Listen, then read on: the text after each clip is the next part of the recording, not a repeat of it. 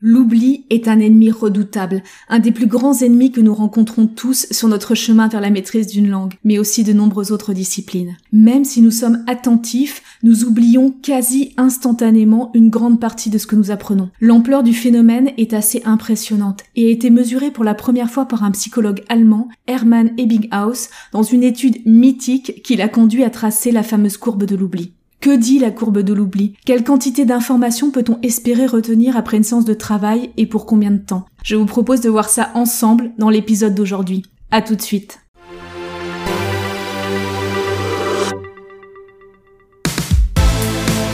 Bienvenue dans le podcast Language Booster, l'émission qui combine les techniques des plus grands polyglottes, la psychologie de la performance, les dernières découvertes des neurosciences et les outils numériques tout cela dans un but unique, vous permettre de passer au niveau supérieur dans votre maîtrise des langues.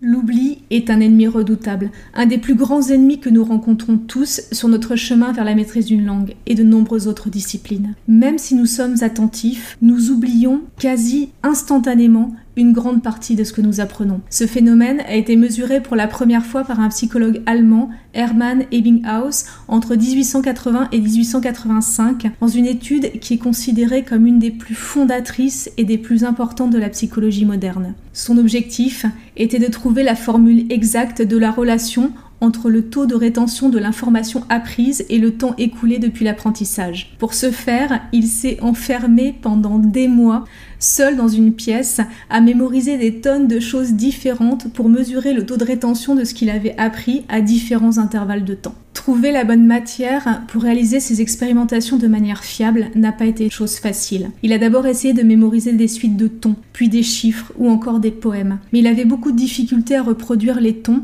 les chiffres de 0 à 9 n'étaient pas forcément adaptés pour les expériences qu'il comptait faire, et les différents tronçons de poèmes qu'il avait sélectionnés extraits du Don Juan de Byron, avaient des sens et des pouvoirs d'évocation très différents pour lui, ce qui introduisait trop de variabilité dans l'expérience on touche ici pour moi la première sortie fondamentale de l'expérience d'Ebbinghaus, la force des mémoires que nous nous créons. Si nous oublions rapidement une grande partie de ce que nous apprenons, la vitesse avec laquelle nous oublions est extrêmement variable en fonction de la force de la mémoire initiale que nous avons créée. On peut se souvenir pendant des jours, des mois ou même des années d'une chanson, d'un poème qui nous a touchés, même si on ne l'a entendu qu'une seule fois. Alors qu'on peut oublier des informations qu'on a révisées et rabâchées, milliers et des milliers de fois à l'école, des listes entières de vocabulaire ou des dizaines de dates d'histoire. On peut se souvenir pour toujours d'un événement ou d'une expérience qui nous a marqué, comme la première fois que l'on a rencontré une personne, l'heure exacte ou le temps qu'il faisait ce jour-là. Alors qu'on peut oublier dans la seconde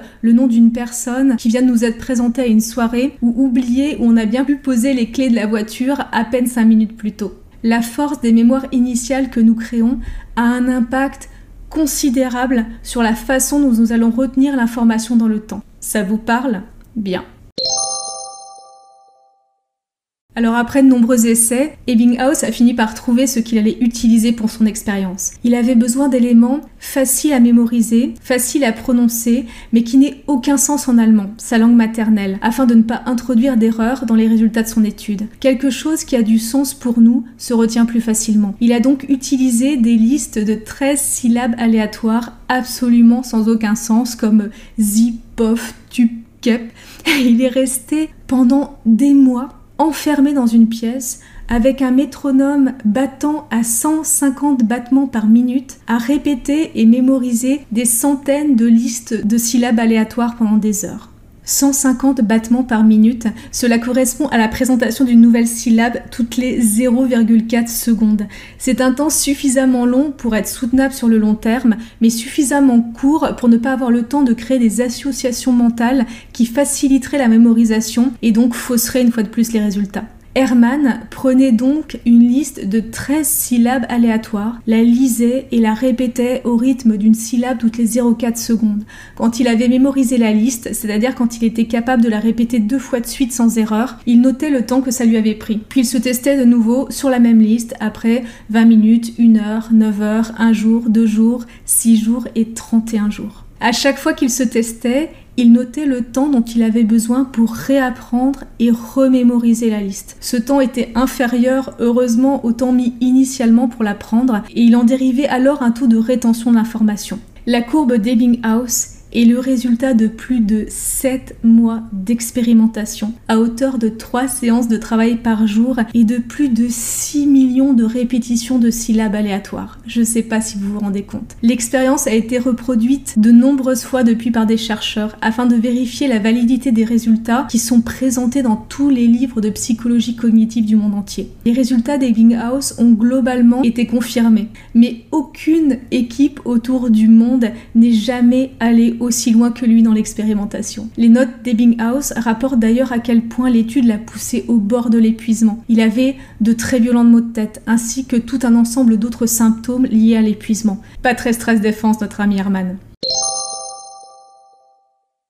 Et donc les résultats de l'étude d'Ebbinghaus sont ceux-ci. Après 20 minutes, nous avons déjà perdu plus de 40% des informations que nous avons apprises pendant notre séance de travail. Après une heure, plus de 50% de ce que nous avons appris a disparu. Au bout d'une semaine, il ne nous reste plus qu'un tiers de ce que nous avons appris, soit 70% de pertes, et un petit 20% au bout d'un mois, soit 80% de pertes. Quand on pense à la quantité d'informations que nous pouvons avoir besoin d'apprendre pour maîtriser un domaine comme la médecine, le droit ou encore une langue étrangère, avec tout le vocabulaire mais aussi toutes les règles de grammaire qu'il faut retenir, regarder cette courbe peut être extrêmement décourageant. Et ça l'est. Sans technique ou outils de mémorisation efficaces pour ancrer durablement vos connaissances dans la durée, Remplir votre cerveau d'informations peut sembler aussi illusoire que de vouloir remplir une passoire avec de l'eau. Bien sûr, contrairement à la passoire, il restera toujours une quantité résiduelle d'informations dans votre cerveau. C'est le côté rassurant de la courbe d'Ebbinghaus. Mais le taux de rétention sera très faible